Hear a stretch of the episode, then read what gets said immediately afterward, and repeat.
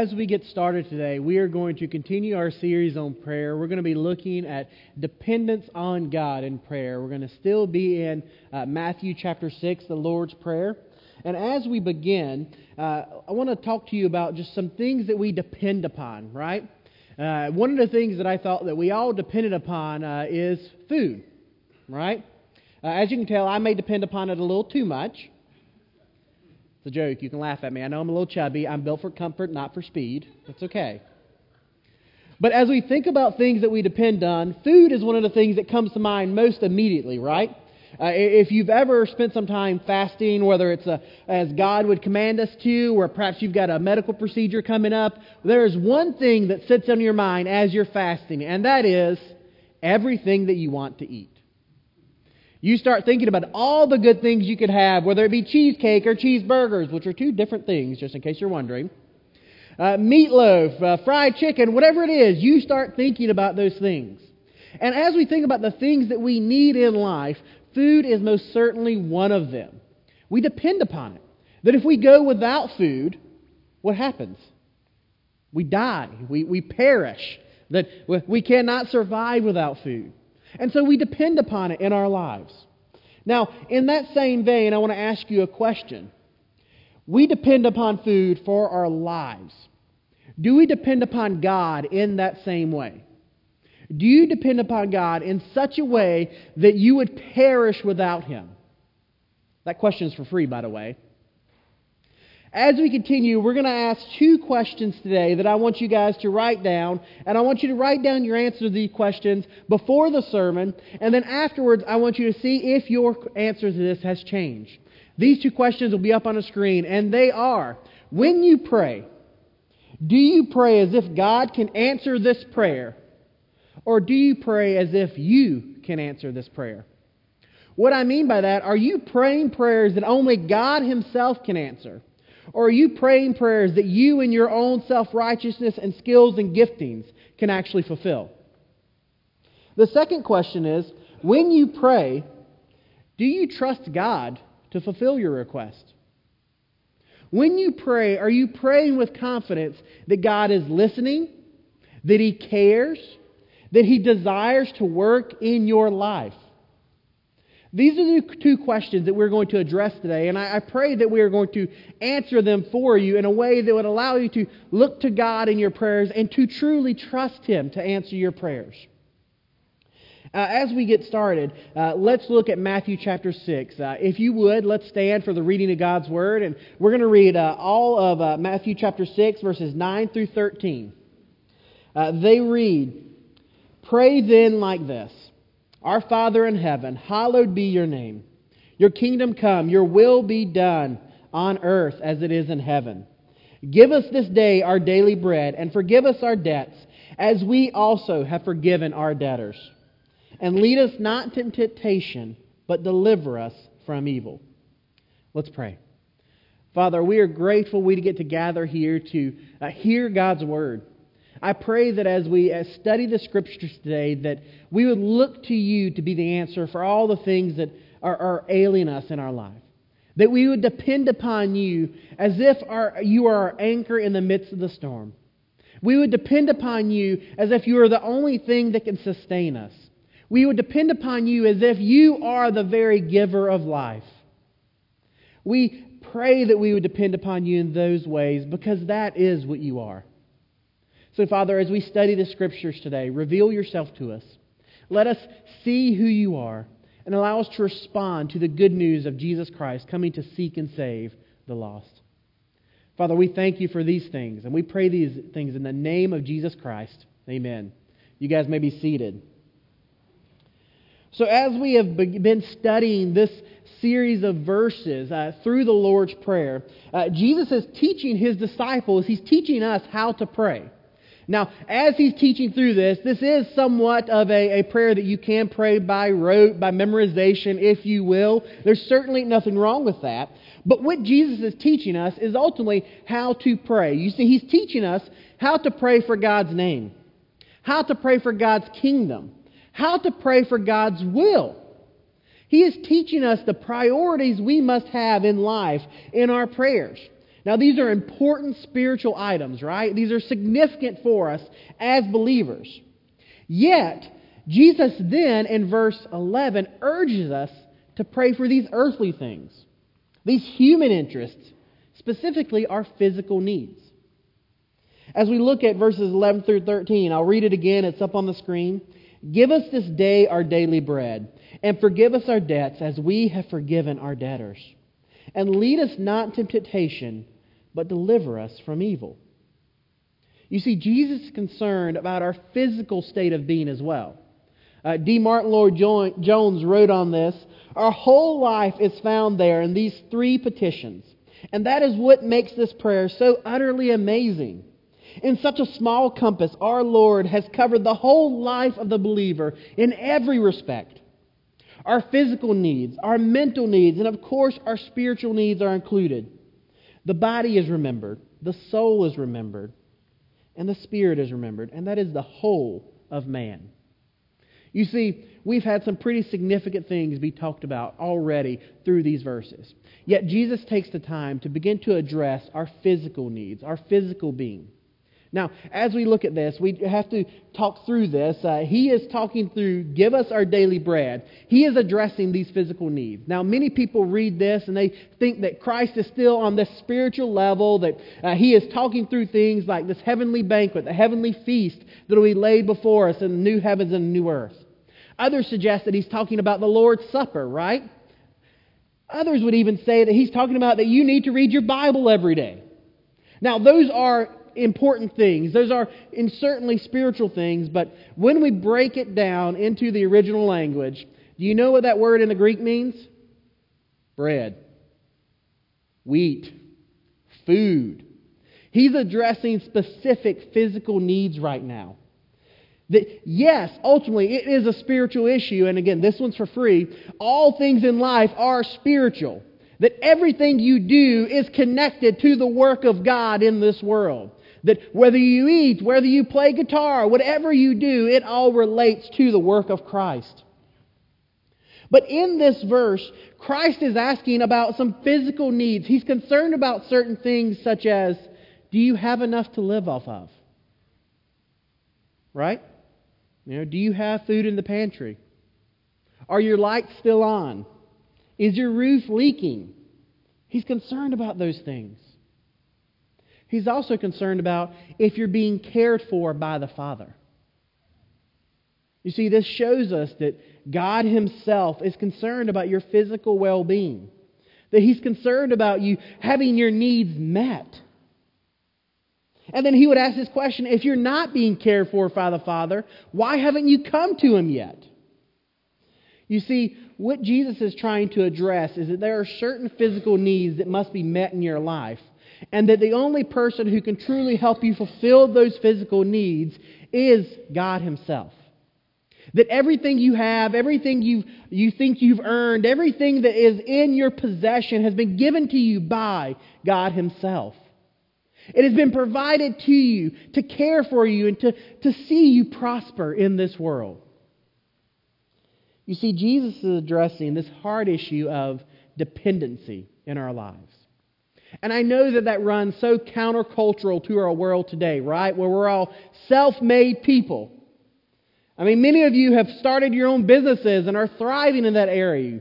Some of you have done some incredible things. You've blazed trails that no one else has gone. You think that you're incredible, and let's be honest, you're pretty impressive sometimes. Yet, in the midst of that skill and ingenuity, in the midst of those achievements, you look at yourself and go, I can handle these things. I can take care of business. You know, uh, my lawnmower messed up uh, a couple of weeks ago, and uh, rather than take it to someone get fixed, rather than uh, try and ask a friend if they could help, I said, I'm going to go to the source of all knowledge, that is YouTube. And I got on YouTube and I watched several videos about how to clean my carburetor. And I took that thing apart and I cleaned it, and it works like a champ, by the way, now. And when I came in, I told Kelly, Aren't you proud of me? I did it. If you've heard my track record about creating things, you would be impressed too, honestly. But I came in in that moment going, Look what I've done. How impressed are you? And Kelly's response was, Eh, you're all right. But that is how we approach the world. We go, Look at me. Look how incredible I am. Look at the things I've done. Look at what I can do. I don't need this God. Yet Jesus, right here, is saying to get your daily bread, to live, simply requires you to look to Jesus Christ. Now, the first thing that we must address here in the midst of it is that uh, very often the reason we don't go to God in dependence is because we don't trust God. That uh, God is to be trusted as we look at this. Now, I know that we live in the era of fake news, right? You can't trust everything you hear, everything you see. I know that we are a very jaded, cynical group of people, right? That we have all experienced difficulty in the midst of interpersonal relationships. Quick show of hands if you've never been hurt by someone else. That's what I figured would happen. How many of you have experienced heartbreak and difficulties and struggles in the midst of your relationships that have caused you to wonder, can I trust this person? The rest of you didn't raise your hands. You're lying because you've done it. We all have experienced difficulties in the midst of our relationships that cause us to go, I cannot trust this person, or I cannot trust people. Yet God Himself is to be trusted. We approach God like He's any other person. I don't need to trust you. Everyone else has let me down. You're just one more person to add to that list. You're one more person who will fail me when I need you. Yet God Himself will tell you that He is to be trusted. Why? Because He has been there in the midst of the brokenness. Look with me to Hebrews chapter 4, verses 14 through 16. They'll be on the screen for you.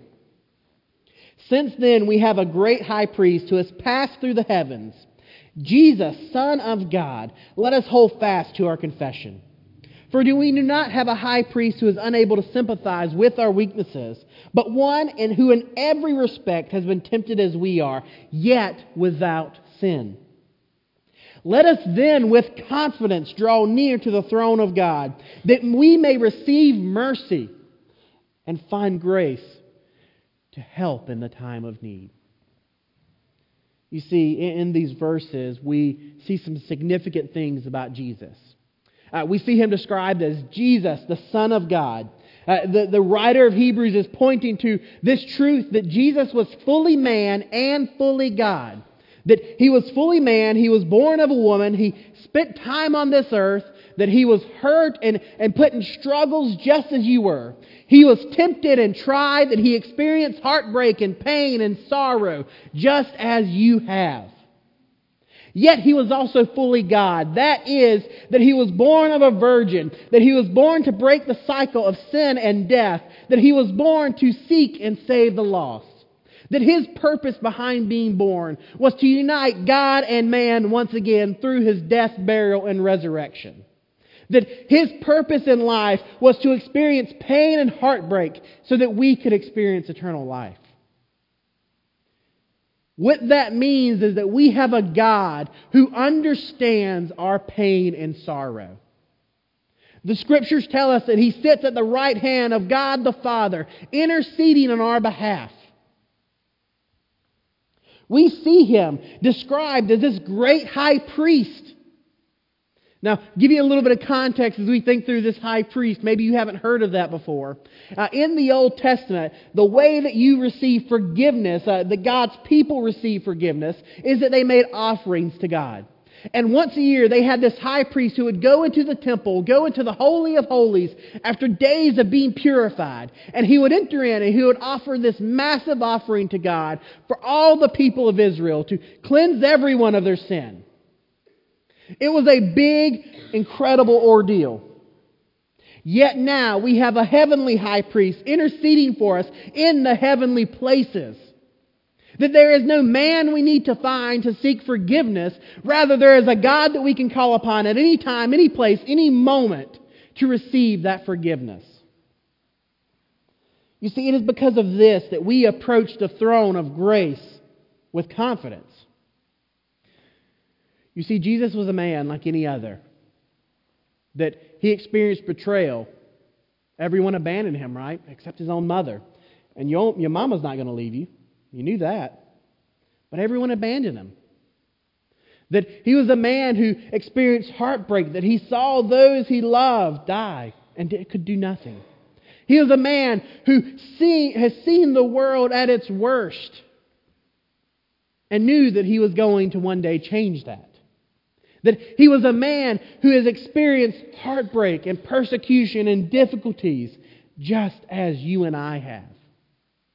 You see, we have a high priest who understands our pain because he experienced it. We have a high priest who has been there in the midst of the mess with us. And it's because of this that we can come to him. You see, no trial is too great, no temptation is too strong, that Jesus Christ can't give us the mercy and grace we need when we need it, while we need it. That that is what it means to be able to approach the throne of grace with confidence, that we may receive mercy and help in our time of need. The only thing that we get when we approach God and seek forgiveness is mercy and grace. That there is never a conversation of, how dare you think you could do that? Who do you think you are? That mess is too big for me to clean up. But rather, it is always mercy and grace. Forgiveness is showered upon us. That there is nothing in this world that Jesus Christ cannot forgive us for. That, let me say that again because I don't know if you know the significance of that. There is nothing on this earth that you can do that can separate you from Jesus Christ. And if we're honest, we have seen the world at its worst. I mean, from things from 9 11 to just things that happen in our community, we have seen the difficult things of this world.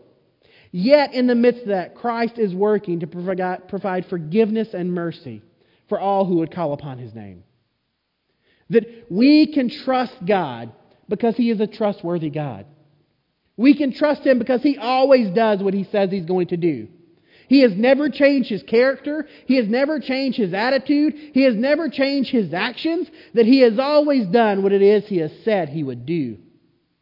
And what he has said he will do is to seek and save the lost so that they may find life eternal in him. That this is who our God is. That there is mercy and grace to be found in Him. And so He is a trustworthy God. And that I know for many of you, you've experienced heartbreak. You've experienced pain. You've experienced tr- troubles. And let me be very honest with you that following God is not going to solve those things. You will still experience heartbreak. You will still experience troubles. You will still experience pain. Yet, in the midst of those moments, you will know that your God has experienced them as well, and that you can find joy and peace and satisfaction in Him. That you can go to Him and receive mercy and grace, knowing that He understands, that He has experienced it too. You see, our God is a trustworthy God, and that is why we can depend upon Him. We know that He is who He says He is, and therefore we can trust Him to do what He has said He will do.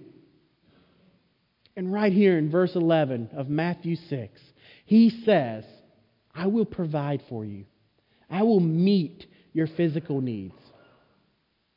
Now, as we continue to think through this, I want to continue down another uh, thought of thinking through why we can depend upon God. You see, we can depend upon God because He is our refuge. That if you have ever, ever experienced trouble and difficulties, hardship and pain, you look for something to rest yourself in. This word refuge is an older word uh, that it's a bit out of use today, but it means stronghold. Uh, it means fortress.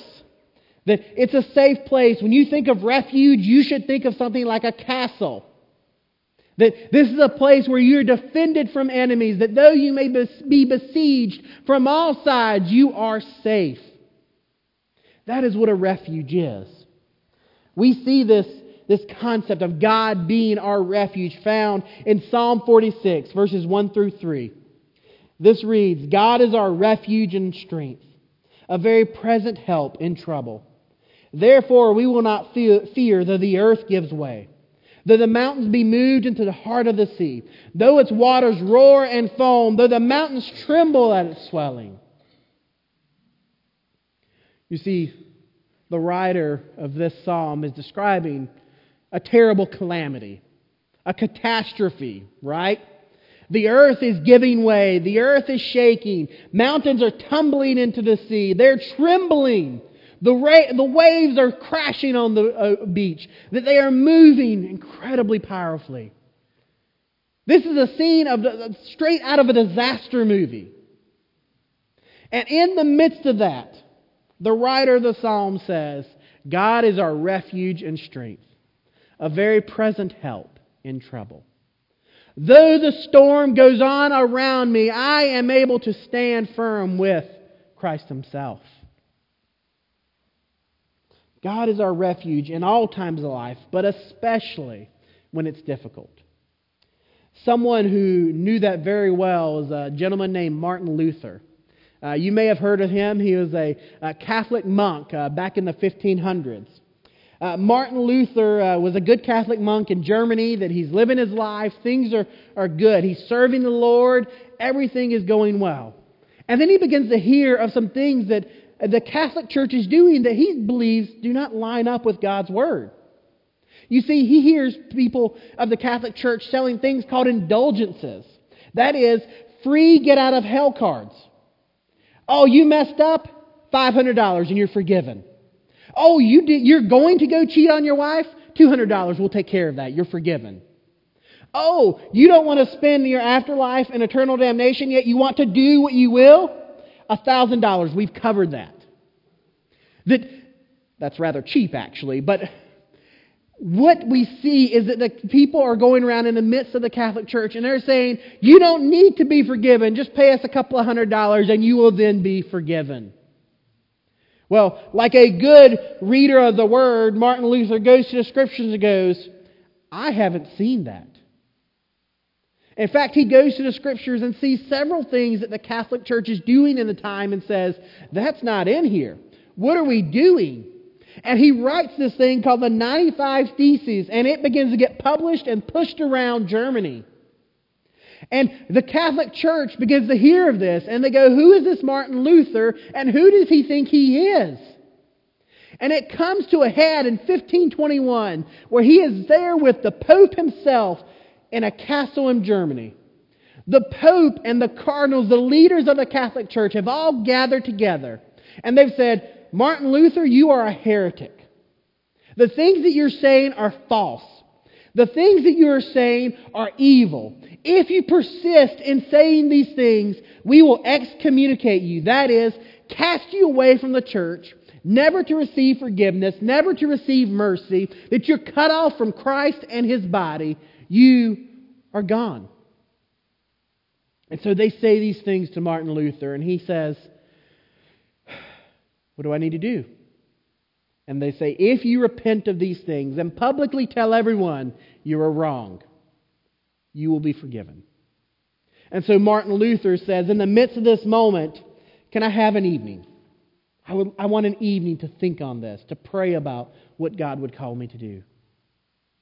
And so, there in this dank, dark castle in Germany, Martin Luther is up in the middle of the night searching God's Word, trying to determine what it is that God is leading him to do. And he comes to this verse, Psalm 46. And he again reads these words that God is our refuge and strength, a very present help in trouble. Therefore, we will not fear, though the earth gives way, though the mountains be moved into the sea, though its waters roar and foam, though the mountains tremble at its swelling. You see, he is in the midst of a catastrophe. And he knows that if he stands by God's word and says that you are wrong, he will be cut off from everything he has ever known. And so, in that evening, he reads these verses and he writes a hymn that you've probably heard A Mighty Fortress is Our God. That he writes this hymn in the midst of it. And what he is proclaiming is that though my world is about to end, that I stand upon the rock, and he will not be shaken. And so the next morning he goes downstairs, and the Pope himself says, Martin Luther, what will you do? Will you repent of your heresy? And Martin Luther says, Here I stand. Here I stand on the Word of God, and on nothing else can I do. And begins the Protestant Reformation. You see, he lived the rest of his life as a wanted man, as a man who the Catholic Church was happy to kill, to get rid of. That he would spend time being shuffled between village and village, writing his treatises so that the church may grow, all the while while the Catholic Church is trying to get rid of him. We as Southern Baptists owe our heritage to Martin Luther, who protested, who was a Protestant, who separated from the Catholic Church. We are descended from him. You see, in the midst of the storm, Martin Luther said, I will stand firm upon this rock that is named Jesus Christ. That he will be my anchor in the midst of the storm, that nothing will take me away from him. You see, he understood three things about God. One, that God is a stronghold into which we can flee in times of trouble. That though the world is crashing down around us, we know we can go to God. That whatever we are experiencing, we can go to Him and receive comfort. That it may not solve the situation, but we can go to Him. Two, He is a source of inner strength by which we can face trouble and calamities. That sometimes, even in the midst of the storm, God will not pull you away from that storm. Perhaps He lets you endure in the midst of it. Perhaps He lets you suffer in the midst of your time in hardship. In that moment, God has not abandoned you. Rather, what He has done has given you the ability to display the power of the one whom you have faith in. Not the strength of your faith, but the strength of the one that you have faith in. So that the world may see the one who holds you, who holds the earth together, is with you in the midst of this storm. And though the world be shaken, the rock of Jesus Christ is not shaken. Though the world is falling apart, he is still whole. Though the earth is crumbling around you, you rest upon the solid rock. That in the midst of your hardest moments, you are able to cling Christ to Christ. You see, God is our help, even if the worst possible things we can imagine should come upon us. Someone who understood this is a, a lady called, named Elisabeth Elliot. Uh, you've probably heard of her. Uh, Elisabeth Elliot is an incredible woman. Uh, she experienced so much hardship and tragedy in her life. You see, she experienced the loss of two husbands.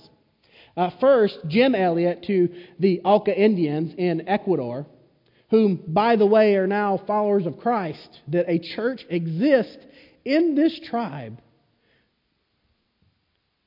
because of the death of Jim Elliot. That he and two other missionaries died that day going to these tribesmen so that they may hear the gospel of Jesus Christ. But she lost her husband that day. And then several years later, she remarried Mr. Addison Leitch, and she lost him to cancer.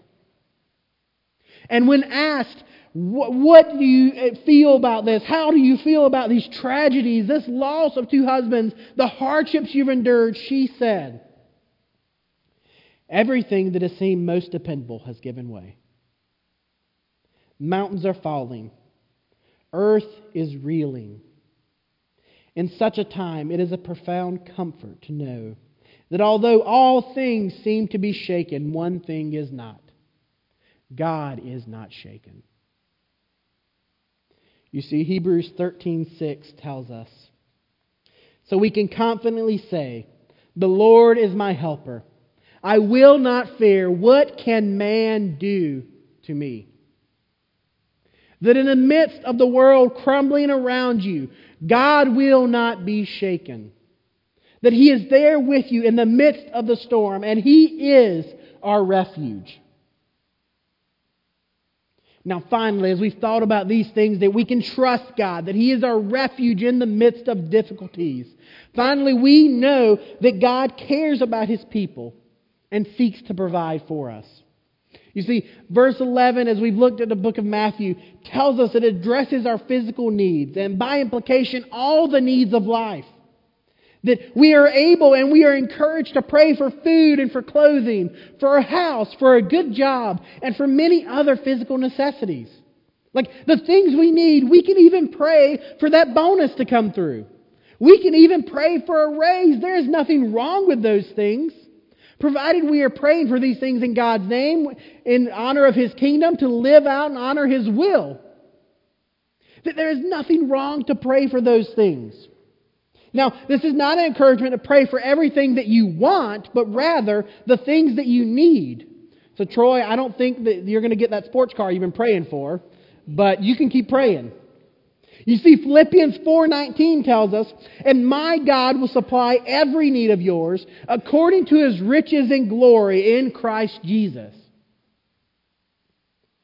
That does not say that God will supply all of your wants, but that he will supply your needs that you will not have to go without if you should come to Him. And so you may still be asking, why does God care about me and my needs? Why would He care about little old me? Like, why would He care about this singular person in existence in a world of over 8 billion people? Why would He care? Well, doesn't a father care for the needs of his son? Doesn't a father care for the needs of their child? That even should Perry come to me and say, Daddy, I'm hungry, would I say, No, go kick rocks? Rather, what I'll say is, Well, let's feed you. Let's care for you. When he says, I want dessert, I say, well, You don't need dessert. Go away. Good parenting. You see, we see in Matthew 7, verses 7 through 11, these words Ask and it will be given to you, seek and you will find, knock and it will be open to you. For everyone who asks receives, and the one who seeks finds, and to the one who knocks it will be opened. Or which one of you, if his son asks for bread, will give him a stone? Or if he asks for a fish, will give him a serpent? If you then, who are evil, know how to give good gifts to your children, how much more will your Father who is in heaven give good things to those who ask him? You see, Jesus is pointing to something here that we have to remember. That we as people are not naturally going to choose God. We like this thing called sin. We pursue our own desires, our own choices. We want to be God, not worship God. And in the midst of that, we are chasing anything we desire. And God says that even though you are evil and chasing sin, wouldn't you care for your child? That even you would provide for them. And so if I am God and I am greater than you who is in heaven, I am perfect and holy and righteous, how much more will I do to provide for you and your needs? How much more will I do to care for you? If only you would depend upon me. You see, the root solution of this is that we first must be God's children before we can come to Him. That you, you see, he references fathers here, that how much more will your Father in heaven do? And he is saying that first to come to me, you must first be a child of mine. That, that entails that we would say that I am no longer God. I can no longer chase the things that I desire, but rather I will chase the things that God desires. That I will then pursue Him and live the rest of my days seeking to bring honor and glory to the name of Jesus Christ. That I would repent of my sin. That is, I would turn away from them. I would reject them and say, Jesus, forgive me for these mistakes. Forgive me for these sins. Allow me to enter into your family, into the kingdom of God, so that I may be your child. And then, as we are God's children, we are invited and even urged to come to Him. That He would willingly accept us should we come. that he invites us to ask. Here in verse, verse 11, he says, Give us this day our daily bread. He's saying, Pray to God to provide for you. He is inviting you and urging you to do so. And God delights to answer those who do come. He receives joy when his children come and say, God, I need you. You see, we like to live in this world of self righteousness where we say, I can't believe I made that mistake. My father will be so angry at me. Yet the gospel tells us that we should then say, I can't believe I made that mistake. I need to call my father. That the gospel is that we come to a God who is loving and willing and merciful. We serve a God who is anxious to be known and loved by his children. This God urges us to come to him. Band, if you would, I invite you back up. You see, this God urges us to come to him. And so today we have an opportunity to go to our Father. That today, for perhaps many of you, this is an opportunity for you to go to your Father once again to celebrate the good news of Jesus Christ, that He sought you out and He saved you from your sin. That He brought you into the family of God, and that once again you get to rejoice in that good news. That good news does not cease to be good news that it is continually celebrated and honored. For others, this is your opportunity to come to the Father for the first time. That even though you have struggled and experienced sorrow and heartbreak, though you wonder if you can trust anyone, though you wonder if there is any shelter here in the midst of the storm, there is one who is ready and willing to offer that shelter. There is one who will never fail you, who will never betray you, who will never let you down. And his name is Jesus Christ. That he came to live a life that we could not. That he came and lived this perfect life that none of us could. That he went to the cross willingly so that he could pay for the debt of our sin. That is, that we could find forgiveness in him. And it is through acknowledging his death, burial, and resurrection and saying that his death had a purpose, and that purpose was to forgive me of my shame and my sin. We then can be forgiven. And we can join the family of God and call God our Father. Let me make no mistakes about this for you. That if all you hear today is that God will provide for you, it begins with Him calling you His child. That until you come to Him and say, God, I want to be your child, forgive me of my sin, there is no other prayer He listens to. There is no other prayer He's concerned with because what He wants is not to give you good things, but to give you good news that Jesus Christ has come to seek and save you. And so today you have opportunity to do that. Pastor Troy and Pastor Mike and Rachel will be here with me.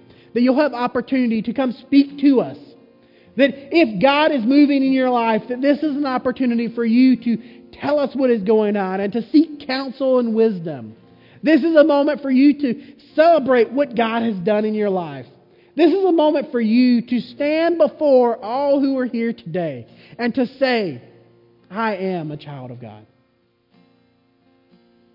And so I'll pray for us, and our band will lead us in one final song of worship. And as we proclaim how great is our God. That you're singing that as a child of God, not just a person in a crowd. So let us pray. Father, thank you for this day and for this opportunity we have to worship. Thank you for the fact that you have come to seek and save the lost. That we are here and we are able to depend upon you, knowing that you are trustworthy, knowing that you are a refuge in the midst of a storm and knowing that you care enough to provide for us. Father, thank you for your mercy. And I pray that today, for each of us, that we are able to approach the throne of grace in confidence that you will hear our prayers, that you will shower us with mercy and grace simply because you could.